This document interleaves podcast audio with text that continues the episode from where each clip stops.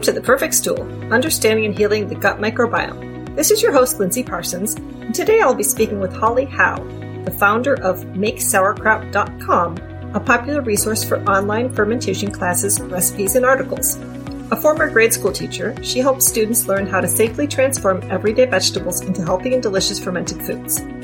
Before our conversation, if you haven't yet followed or subscribed to the show, be sure to do so. And if you want to get transcripts of the podcast, hop over to my website, highdeserthealthcoaching.com, and sign up for my newsletter. You'll also get my free e-booklet, Finding Your Root Cause Through Stool and Organic Acids Testing when you sign up. And if you haven't yet done my quiz on which stool test would help you get to your root cause, you can find a link in the show notes and take that. Now on to the show. Welcome to the podcast, Holly. Thank you, Lindsey. Thank you for having me. It's my pleasure. So, tell me about what the benefits of fermentation are in particular over fermented fermented foods say over probiotics and what fermentation is Okay, it's a great place to start. Let's start first with uh, fermentation. And the way I like, I like to look at fermentation is that we're taking vegetables and we're transforming them. We're transforming them into gold, into magical foods that improve our gut health. We can't do it alone. We need the help of bacteria, the microbial world. And so these vegetables come with bacteria. The bacteria, as the plants are growing, the bacteria nestle on these uh, vegetables. And we set up a home for them through fermentation, packing foods into a jar or crock. And these bacteria get in there, they eat the sugars and they transform it into lactic acid, which is a digestive aid and a preservative. And all of a sudden that lowly cabbage has turned into this gold that helps us with digestion, that takes care of our gut microbiome, that adds probiotics and prebiotics to our diet, all sorts of wonderful nutrients. And it's through the ingestion of these fermented foods that we can improve our gut microbiome and our overall health.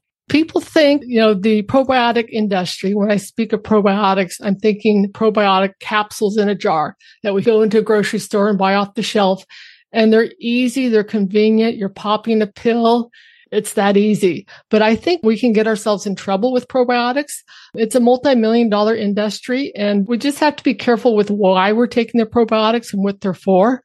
Probiotics are designed around a few specific species of bacteria that scientists and biologists have thought our bodies need. And so when we take a probiotic, we're taking thousands and thousands of this one, these uh, small handfuls of strains of bacteria or billions at that.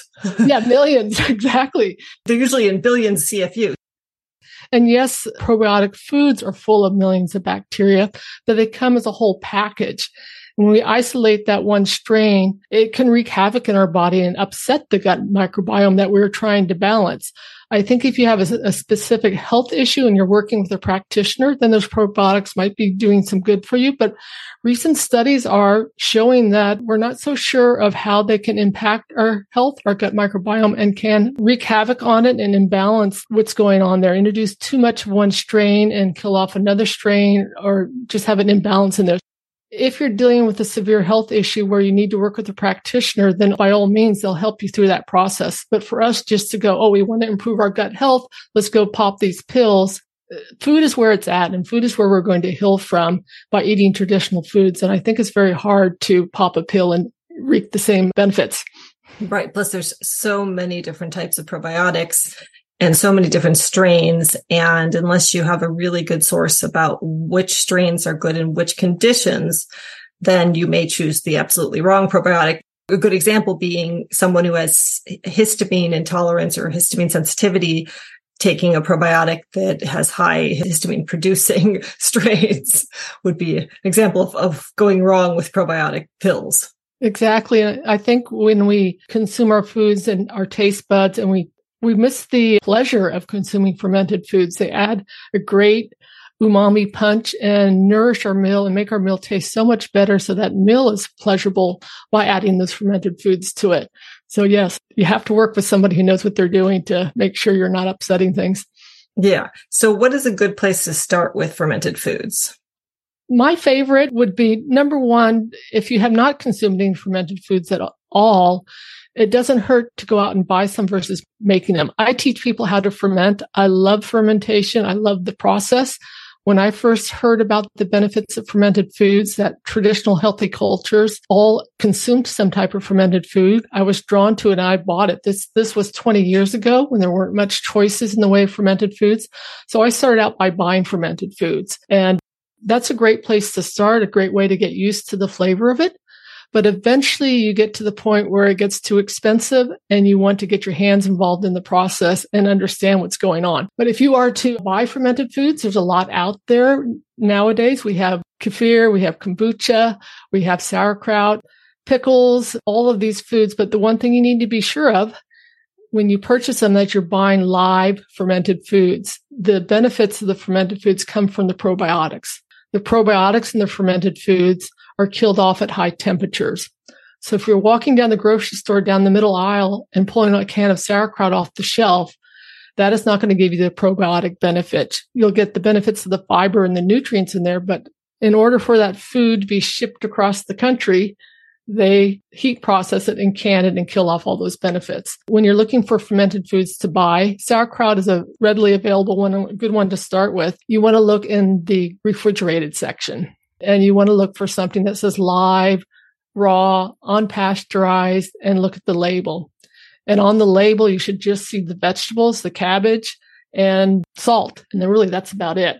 They're going to be nowadays, plus myself, when I first started making sauerkraut, I added dill to it. That's the only way I flavored it. Now I add all sorts of wonderful, flavorful ways to, you know, enjoy that sauerkraut. So you'll see the vegetables, you'll see the cabbage, some will introduce other bacteria into the fermentation process. I like to just, the vegetables are offering us in the way of bacteria. So really just look for salt in cabbage and vegetables on the label and that it's raw and unpasteurized. And that's a great way to get used to it. Are there particular brands you like of sauerkraut? You know, I live in Canada, so I'm not familiar with a lot of the US brands and I haven't bought much in the way of sauerkraut, but as long as you're looking, there's new companies coming out all the time. As long as you're buying something that you can access easily, you can even find it on Amazon. Don't make it too difficult. Just buy what you can get to. A local farmers market might even sell some, depending on what artisans are down there. Oh yeah, we used to have this amazing stand when I lived in Takoma Park, Maryland, outside of DC. It was all sauerkraut and kimchi and different flavors, different colors of cabbage. Yeah, exactly. And and when we start buying local like that, we're supporting our economy, we're supporting our farmers, we're we're working together as a community, just like we need to work with the bacteria on our vegetables as a community to get those benefits. So you mentioned you do all sorts of fancy things with your sauerkraut. And I make sauerkraut myself, but I never do anything other than just basically salt. so tell me what kind of fancy changes I could I could do to my sauerkraut.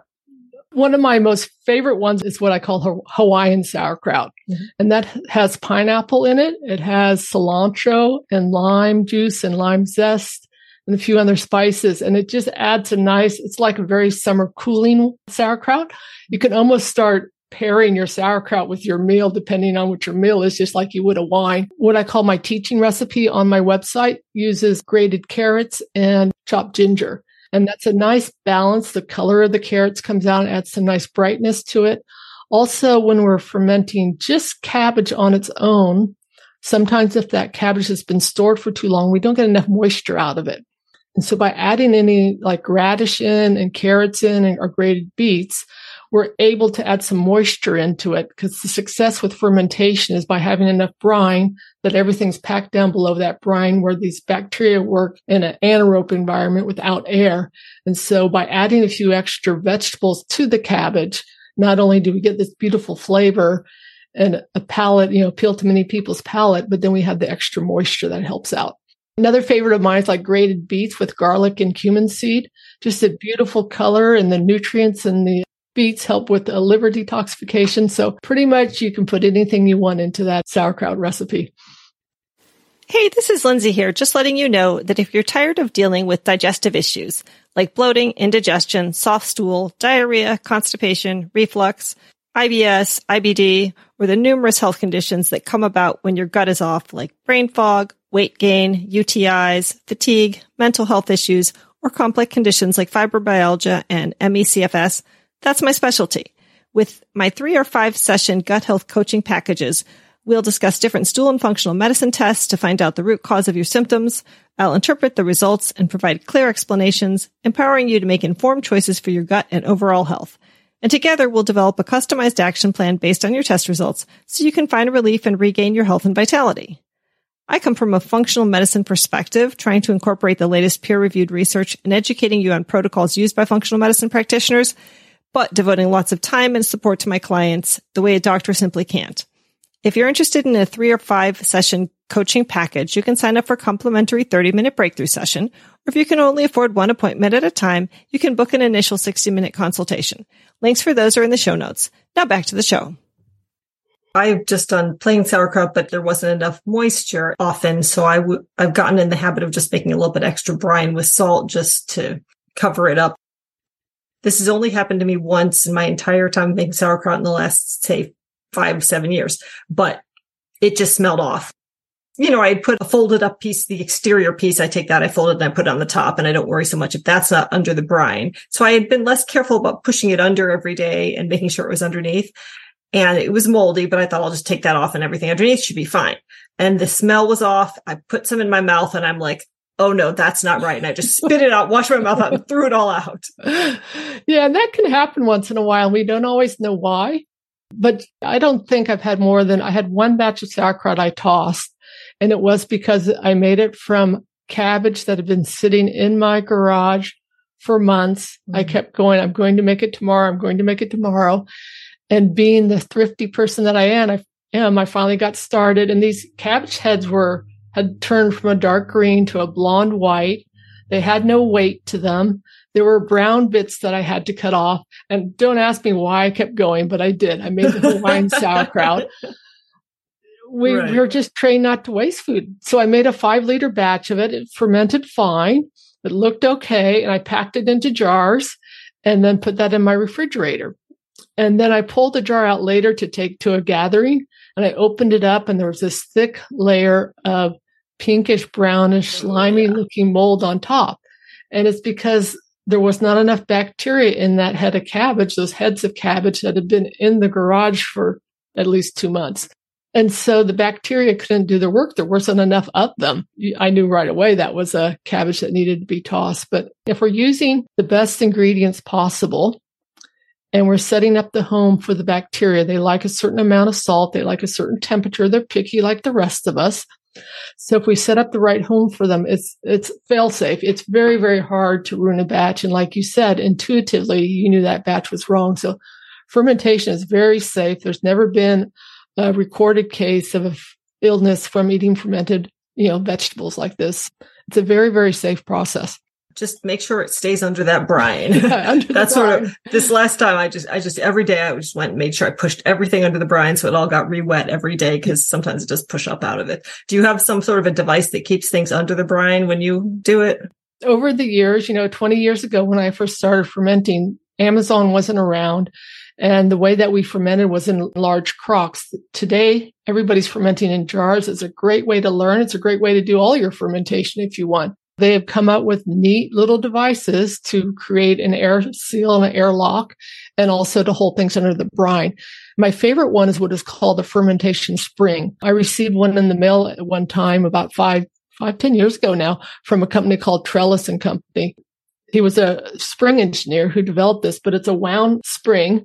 It's a piece of metal in a spiral and you put, put that into the top of your, the jar and the lid on your jar forces that spring down. That spring puts pressure on your pack jar of cabbage and that holds everything under the brine splendidly. Most of the original fermentation weights for jars were glass discs because that was copying what we did in a large crock. Our great great grandparents, when they fermented sauerkraut in the basement, they would pack it into a large crock and put a large plate on top and then like heavy, heavy can or some type of large weight that pushed down hard on that packed cabbage. They could put a lot of weight in a large crock. When you get to a little jar, a little glass weight just does not push down hard enough during the fermentation process when all these gases are being created. And those gases push up, create air pockets and push everything out of it. Right. So like you're doing every day by pushing under the brine works great or by using my favorite device, which is a fermentation spring So I, I forgot one other piece to my fermentation mishap was that I usually take a clean towel, a dish towel, and lay it over my jars just to keep sunlight out. And I think I took a dirty dish towel on this occasion. so I was like, or one we'd been using to dry our hands with. So, you know, I'm sure yeah. there's a good bit of random bacteria on it.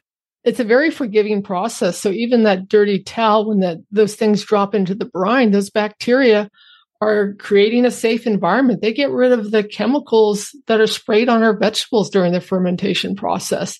It's just amazing what they're able to do.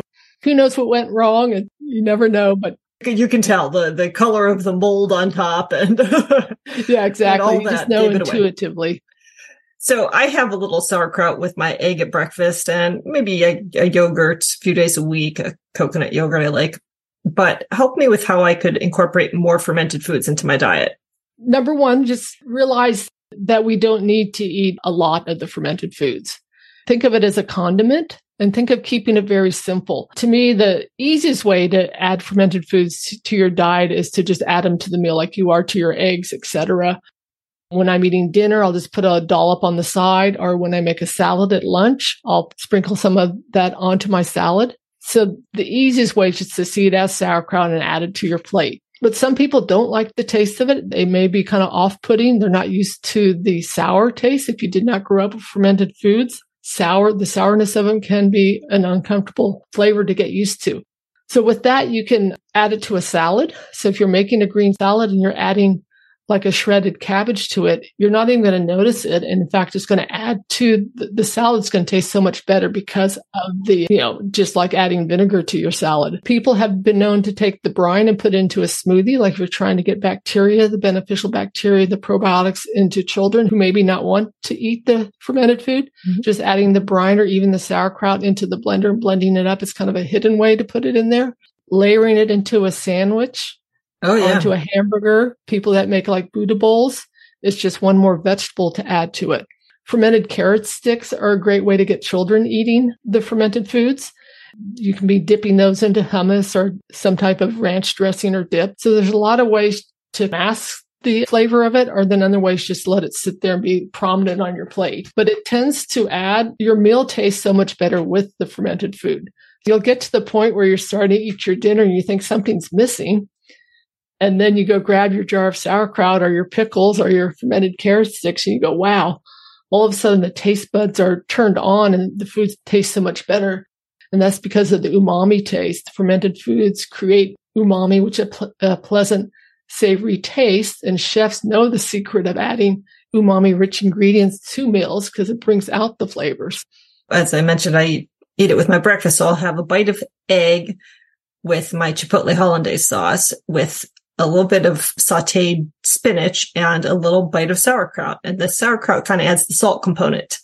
Yeah, exactly. And we have to be careful too, if you're brand new to fermented foods, that your body's going to find it likes it. It's going to crave it. And you'll start eating that, say, jar of sauerkraut. You almost want to go to the bottom of it in one day. And it's just like those probiotic supplements where we talked about introducing too much bacteria all at once you have to be careful with fermented foods that we don't add too much all at once. So start very, very slow. If you have compromised gut health, even just taking a sip of the brine for a few days, see how your body reacts to that. If it's doing okay, maybe sip a little bit more once or twice a day and then work your way up gradually over like even a month. Take it slowly because it's much easier to back off versus trying to undo, you know, damage way too much bacteria thrown into your gut. Right. And so work your way up to one or two forkfuls of sauerkraut once or twice a day. And that is plenty to help you with your gut health. And then you start looking at adding other fermented foods to your diet. Kombucha is real popular. Milk kefir is another great one to add to your diet.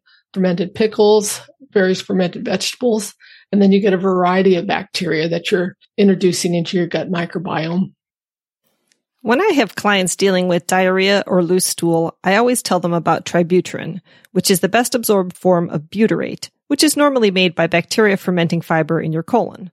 Supplemental Tributyrin can help slow your motility down and feed the cells lining your colon, firming up stool and helping create an oxygen free environment in the colon, which helps the butyrate producing bacteria to survive and multiply. Those bacteria are often wiped out after taking antibiotics, which is why Tributyrin is a great accompaniment and follow-up supplement if you have to take antibiotics. My new supplement, Tributyrin Max, has 750 milligrams of Tributyrin, which is the highest dose currently available in a capsule. You can find it at tributyrinmax.com. That's T-R-I-B U-T-Y-R-I-N-M-A-X dot com and use code INTRO15 for 15% off your first order. Do you do your own yogurt or kefir? I do my own milk kefir kind of on and off. Right now, I've switched over to making a special yogurt. Milk kefir I love is a way, especially with people with compromised gut health who think they might be intolerant to dairy. The fermentation process will break down the lactose and make it much more digestible. And there are more strains of beneficial bacteria in milk kefir than they are in yogurt. And so it's a very wonderful food to take into your diet when you're trying to really take care of a lot of gut issues. And milk kefir is made ideally with a raw milk, which you can make with any type of milk. And then you're adding what they call milk kefir grains. They look like little pieces of cauliflower and they're a collection, a symbiotic collection of bacteria and yeast. And really you're putting that into your jar of milk. You're letting it uh, sit on your counter anywhere from 12 to 36 hours and it will thicken and sour. And then you drink that milk kefir.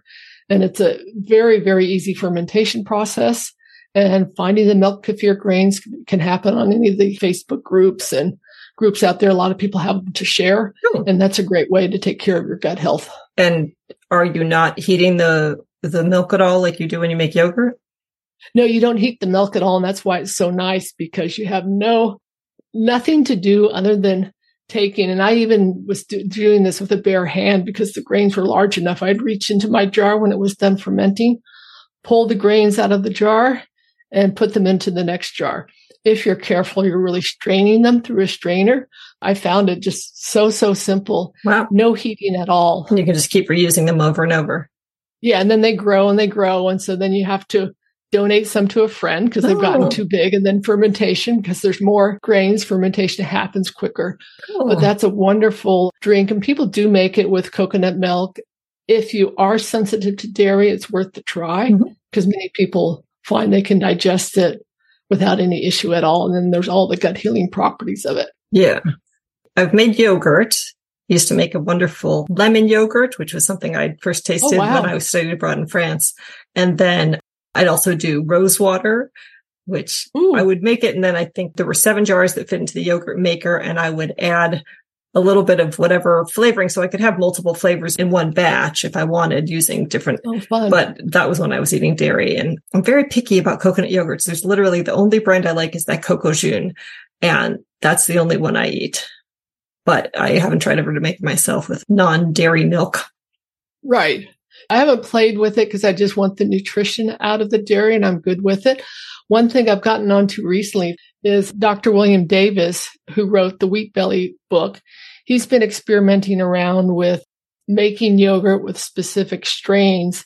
And these are what he calls keystone species. And these are species of bacteria that we should all have, but he's finding that people are lacking in them. His book called Super Gut teaches you how to make yogurt from these different strains of bacteria.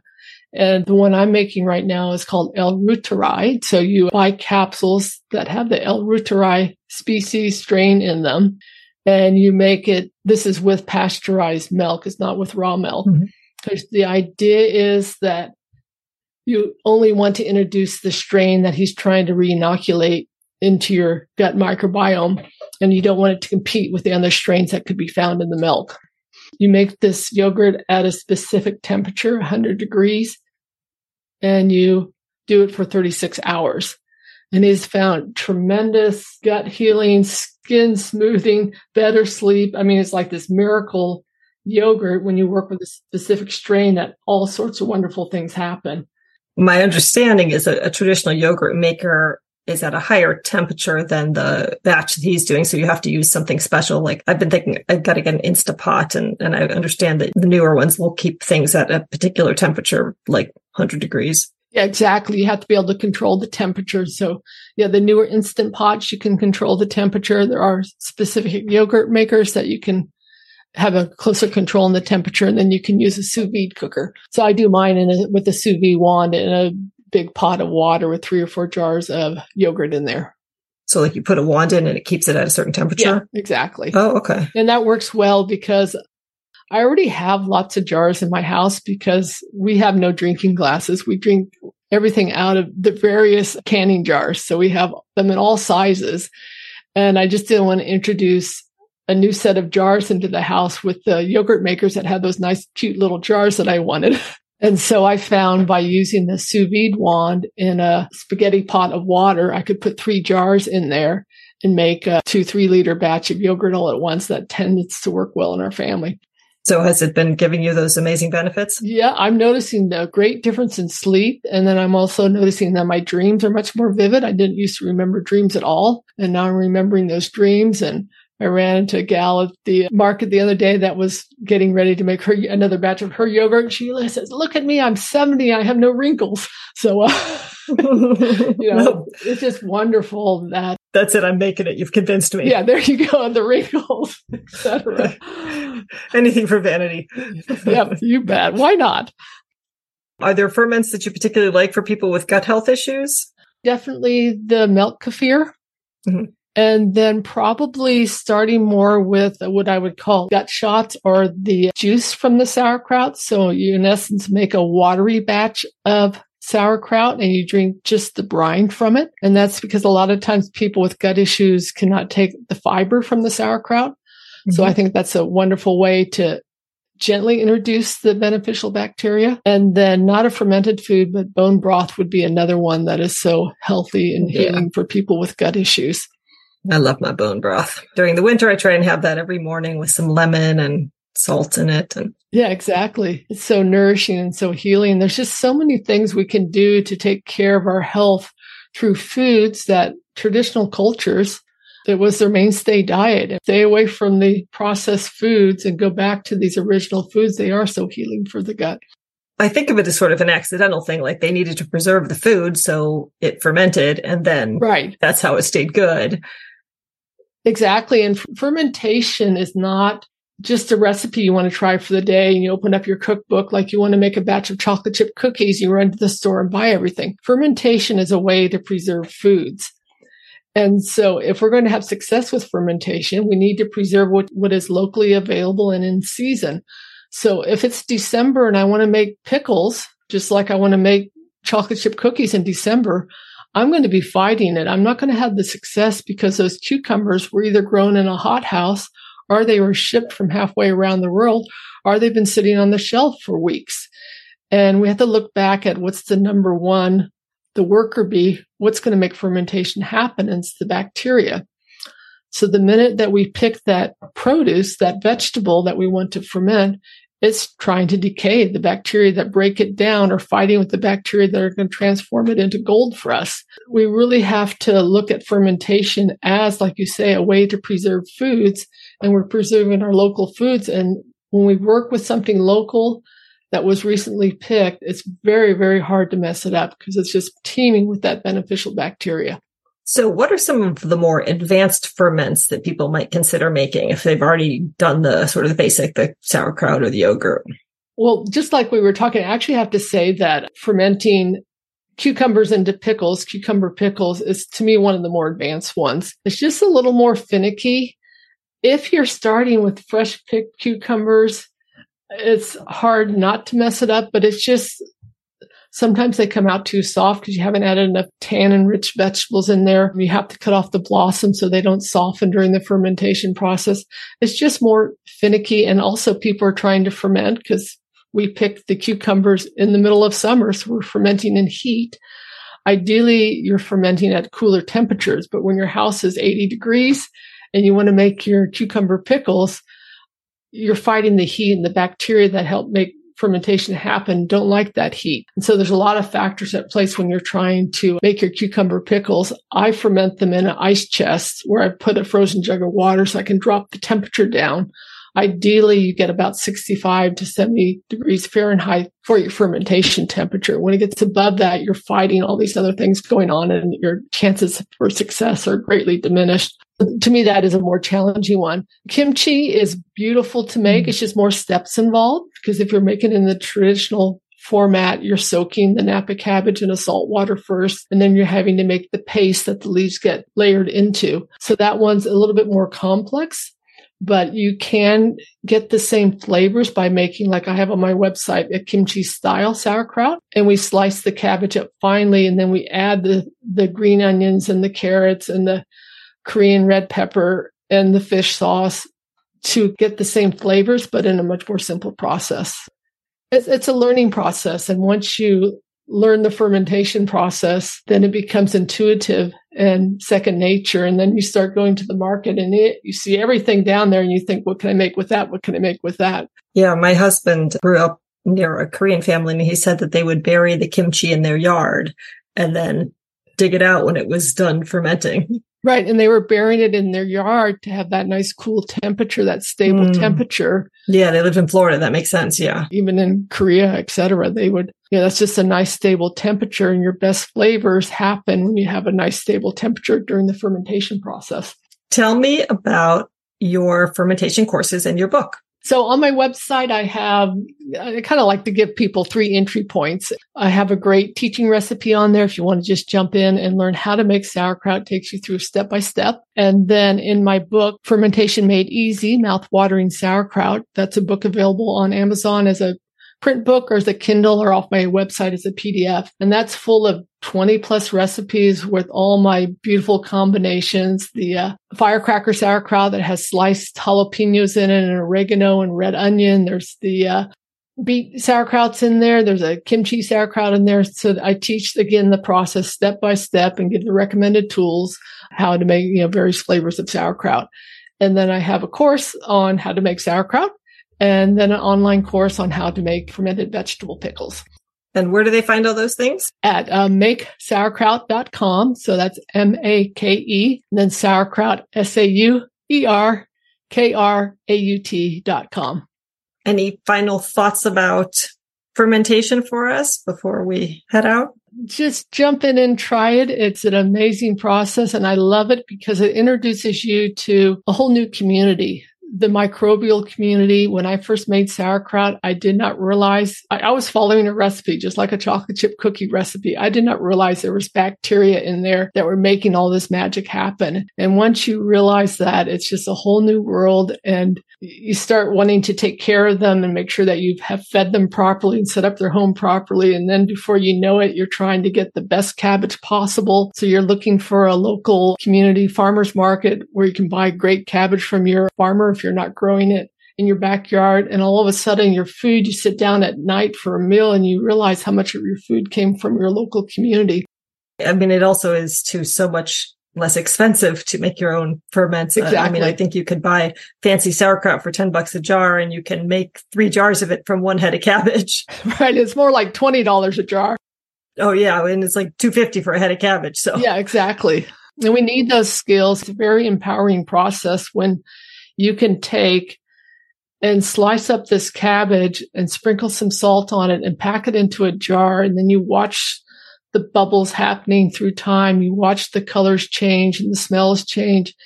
And you open that up and all of a sudden you have something that you made yourself that's going to take care of your gut health. That is not a new diet or a new thing you have to do other than opening up that jar and putting a fork of the sauerkraut onto your plate. The meal tastes better and you sleep better and your gut is healthier because of it. And so it's such a wonderful, empowering process.